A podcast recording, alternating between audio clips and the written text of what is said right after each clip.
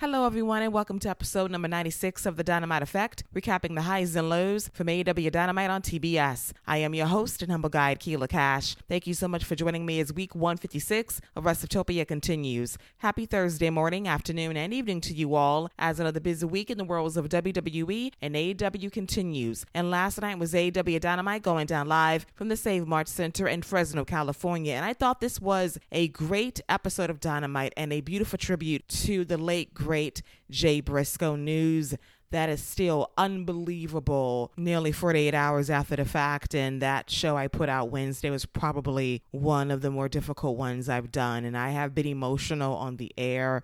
You know me from the pandemic days. I was stressed during some episodes, being very vulnerable and real, and that was a piece of that last night because Jay's death really shook a lot of people, and I'm thinking about his wife and his daughters, especially right now. Gracie did have surgery yesterday, and we don't have an update right now. Hopefully, Jay's wife will provide some details as to how the surgery went. His other daughter, Jaylee, is doing fine and is in stable condition. There is one update regarding the nature of the car crash, which was released by the Delaware State Police Department in the last day or so, and this was the result of a head-on collision. Someone got into Jay's lane, and it created this accident, and the driver and Jay were killed instantly on the scene. Jay was not wearing a seatbelt at the time of the accident. His daughters were, thankfully, and hopefully they're both on the road to recovery. There is more details to come out regarding the exact nature of the accident, but this is still a lot to process. So my thoughts go out to Jay's family and the other driver as well, because I can only imagine what her family is going through as well. So prayers up to everyone, as this is really a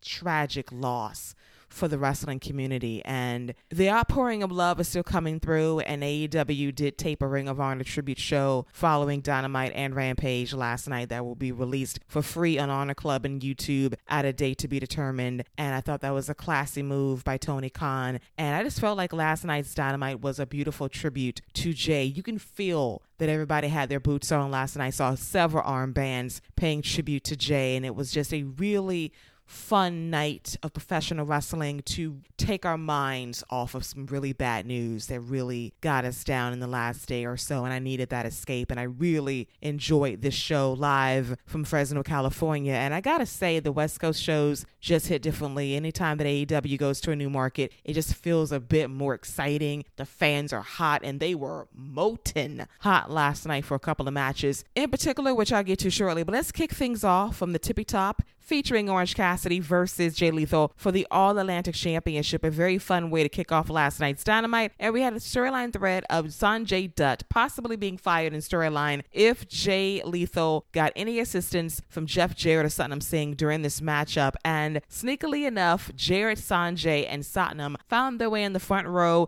to antagonize Orange Cassidy. And we had some quick action from Cassidy and Jay Lethal until Jay knocked Orange Cassidy off the ring apron onto the floor. And in doing so, Danhausen appears in the crowd to check the tickets of Sanjay Dutt and company. And he says, this looks a little suspicious. So we have the best friends, Chuck Taylor and Triparetta, take seats instead nearby as his match continues, with Orange landing a dive on Jay Lethal on the outside. But in doing so, Jay regains control and sends Orange Cassidy into the ring post. And he has Orange in position for the elbow drop off the top rope. But Orange Cassidy is such a sloth sometimes. He slowly rolls away, corner to corner to corner, popping the crowd, and I am laughing my ass off. And as Jay goes for another elbow drop, Orange gets the knees up, lands the Stun Dog Millionaire, lands a couple of DDTs on Jay Lethal as well, goes up top for another DDT, misses, and that allows Jay to hit the Lethal combination for a very close near fall, lands Lethal injection on Orange, but Orange rolls out of the ring to avoid being covered, and this leads to some shenanigans at ringside involving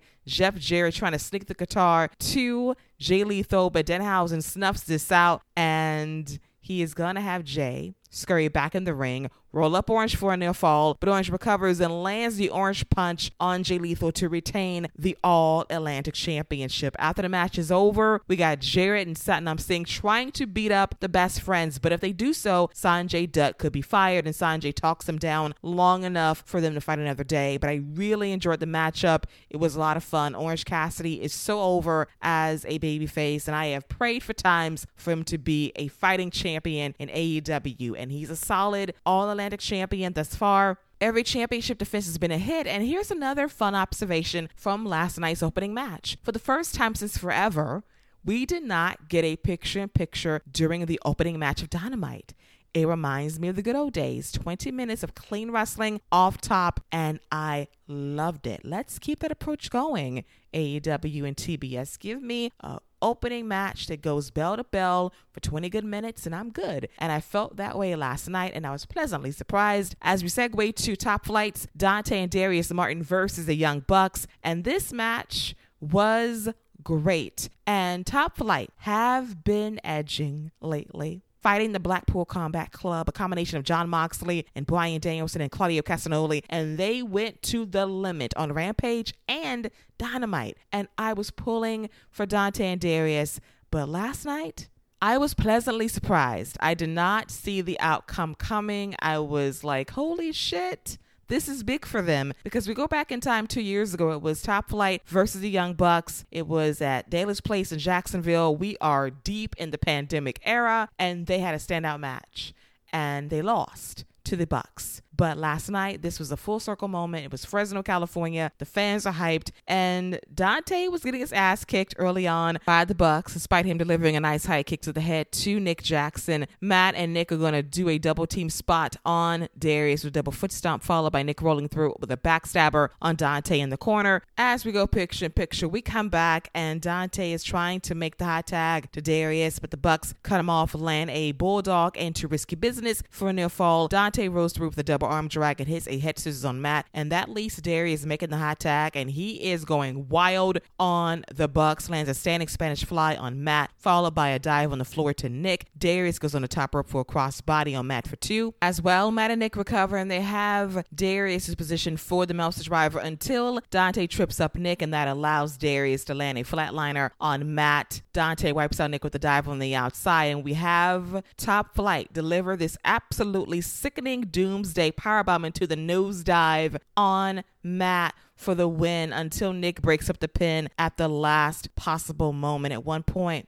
the Young Bucks went wild on Top Flight once again with Nick landing a facebuster on Darius, a moonsault on Dante on the outside, followed by a destroyer on Darius for a near fall. We get some This Is Awesome chants as Nick and Matt have Darius up for the Doomsday Device in honor of the Briscoes on a very somber night. Dante breaks up that pin attempt in a great spot as well. From there, Dante is going to go for a dive on the outside, but he is going to get wiped out with a double super kick by the Bucks. The Bucks have Darius lying in wait for the BT trigger, but instead the Bucks land knee to knee and Darius Martin rolls up Matt Jackson for the flash pin victory. The biggest win in Top Flight's career, beating their idols, the Young Bucks, and I was happy.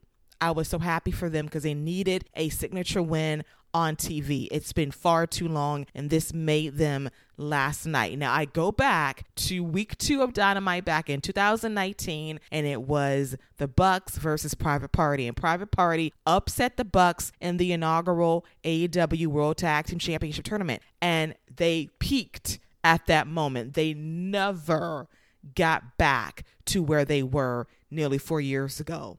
They've had fleeting moments here and there, but they've stalled out. And I hope that does not happen for Top Flight, who I think has a world of potential to be one of the greatest tag teams to ever do it if both men stay healthy, especially Darius, because his hot tags are everything. And when he is on with his brother, they're magnificent. So I hope that this win is going to catapult them to the next level. There's 2 ways to go about this. Have them in line for a tag team title shot against the Acclaimed at Revolution in March, or you have AR Fox join them. They did win that Trios Battle Royale a few weeks ago during the holidays on Rampage, and they will face the Bucks and Kenny Omega in a Trios match for the Trios Championship. That could be money as well. So there's 2 ways to go with this, but I love the fact that Top Flight won this match, and it was a big victory for them to really submit them as true players in the AEW tag team division. And the Bucks lose nothing, it should be noted, by Excalibur. They have not teamed traditionally as a tag team since they dropped the titles back in July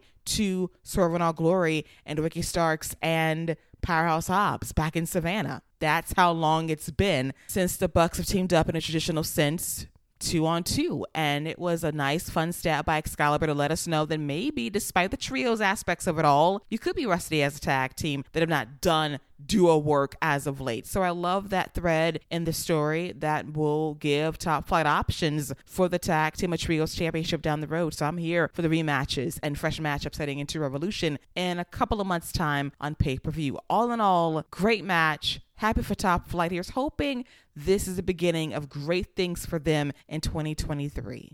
Next up is Ricky Starks versus Jake Hager. And this was all right for what it was. I love Ricky Starks, but him fighting with Jake Hager over the damn bucket hat was a bit much, even though I did laugh at him doing a rope walk while wearing the hat until Jake Hager broke things up and booted him on the outside. As we go picture in picture, we come back and we have the JAS causing trouble at the ringside. We have Menard and Parker trying to put Starks through a table. That backfires, and we have Starks land a tornado DDT on Hager for 2. Menard and Parker try to run distractions at ringside but fail to do so, and Starks hits a spear on Hager for the win. He runs through the crowd to avoid the beatdown by the Jericho Appreciation Society. Jericho's livid on commentary as his beef must continue, and it's a fine feud, but it's not particularly special to me. And I keep thinking about Daniel Garcia and where he was 4 months ago.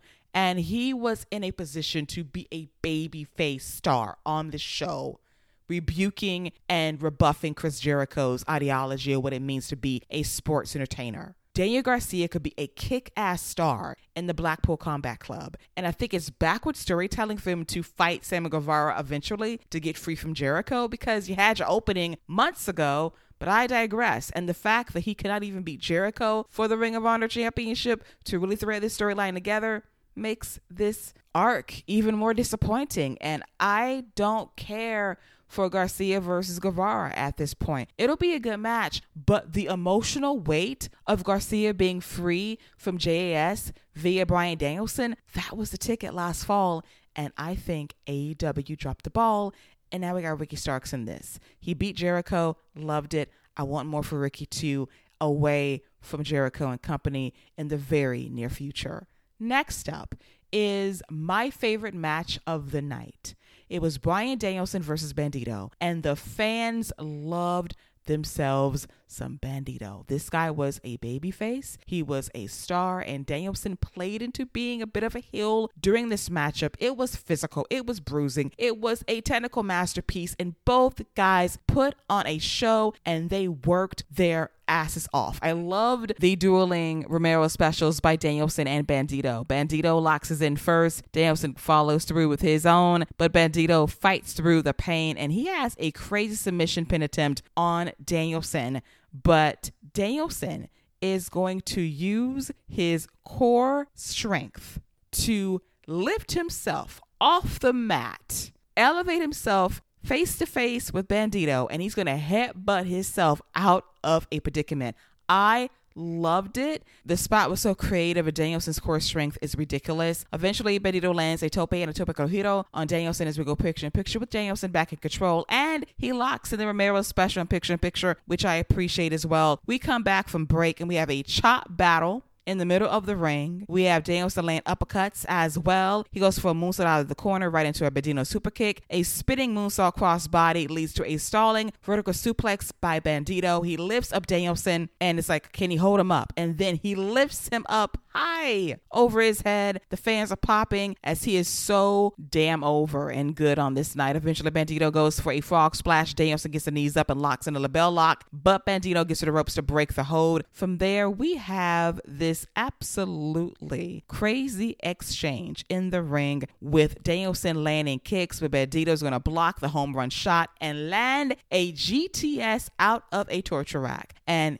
Danielson ate that knee, and I loved it. Bandido goes for the 21 plex, but Danielson is going to flip out of that, and he is going to go for a cradle on Bandido. Bandido follows suit. Eventually, both men are trading forearm strikes back and forth. The fight does go up top, and Bandido lands his signature avalanche moonsault into a follow-away slam, followed by the 21 plex for a very close near fall on Danielson. From there, we have a slap battle, a strike battle. The fans are hot. Danielson goes for a brainbuster, goes for a label lock, and Bandido keeps fighting out of those counters. And eventually, we have a backslide into the Busaku knee by Danielson to finally put Bandido away What a professional wrestling match. Best thing on the show by far. Danielson and Bandido just worked beautifully together. It was a lovely match in front of a hot crowd that adored Bandido on this night. And in a different world, if there were not championship stakes for Danielson, I would have had him win this match. His day will come. Hopefully MJF antagonizes Danielson on the big screen ahead of their presumed AEW World Championship match at Revolution. If Danielson can survive the next few matchups up until January 8th, I believe we shall see. But what a showcase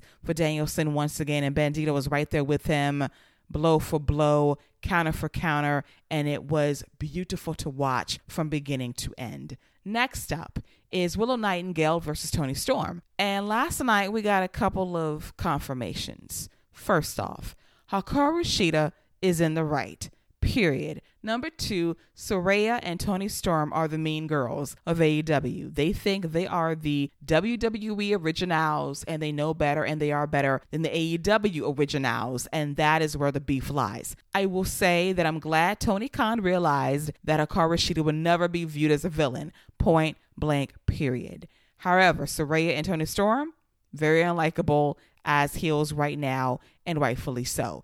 I still think it's a choice for Saraya, who is coming back from a 5-year layoff due to a neck injury, to be viewed as a heel. I think the presentation from week 2 has ruined her return in terms of her being over as a babyface. I go back to her debut at Arthur Ashe Stadium, and the reception was amazing. That 1 week pop will never be duplicated, and I felt as if AEW dropped the ball with her saying she's better than Britt, she's done more than Britt, she's better than the locker room. It was a lot, and the fans turned because they're very protective of their AEW OGs, Britt especially. And now you got this heavy-handed storyline of Saraya and Toni versus the locker room that they think is lesser than, and I am mixed on it. But at least Tony Khan realized that Hikaru Shida will never be booed, and that's all that I care about at the end of the day. Meanwhile, Willow Nightingale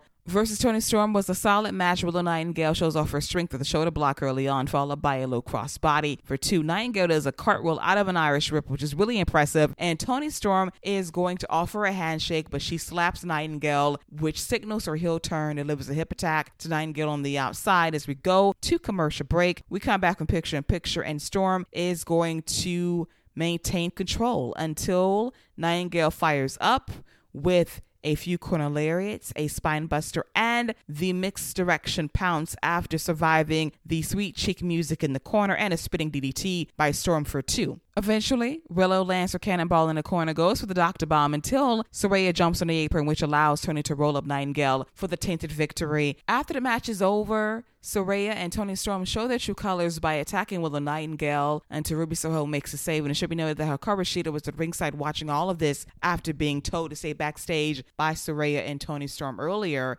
in the day. And Shida is confused and shocked by Saraya and Toni Storm's actions, and we'll see where this goes. Shida is not wrong. I want to clarify that again, but I still think that this was a choice for AEW to turn Saraya heel. This was a slam dunk babyface comeback story from an injury that kept her on the shelf for 5 years, and now she is a WWE infiltrator on AEW TV, recruiting Toni Storm for her cause, and it's just choices. I get it, because AEW bungled Saraya's run after week 2. No lie. She went for Britt hard, and the fans resented her for it, and I'm glad that Toni pivoted, but damn, how do you botch a babyface comeback story of this magnitude? I do not know. And I think back to Edge's return at the 2020 Royal Rumble 3 years ago, and his return was flawless. He had a story to tell and share, and it was beautifully received. On the flip side, I think about Daniel Bryan's return to WWE roughly 5 years ago from a serious head injury, and it was a fine return. It was kind of bungled by WWE, him feuding with Big Cass and The Miz, and then he wins the WWE Championship in controversial fashion against AJ Styles on a SmackDown on a random Tuesday night, and he turns heel. And he's the planet's champion. And we're supposed to boost somebody that wants to save the environment. Choices by WWE and AEW to make conquering babyfaces coming back from career-threatening injuries villains.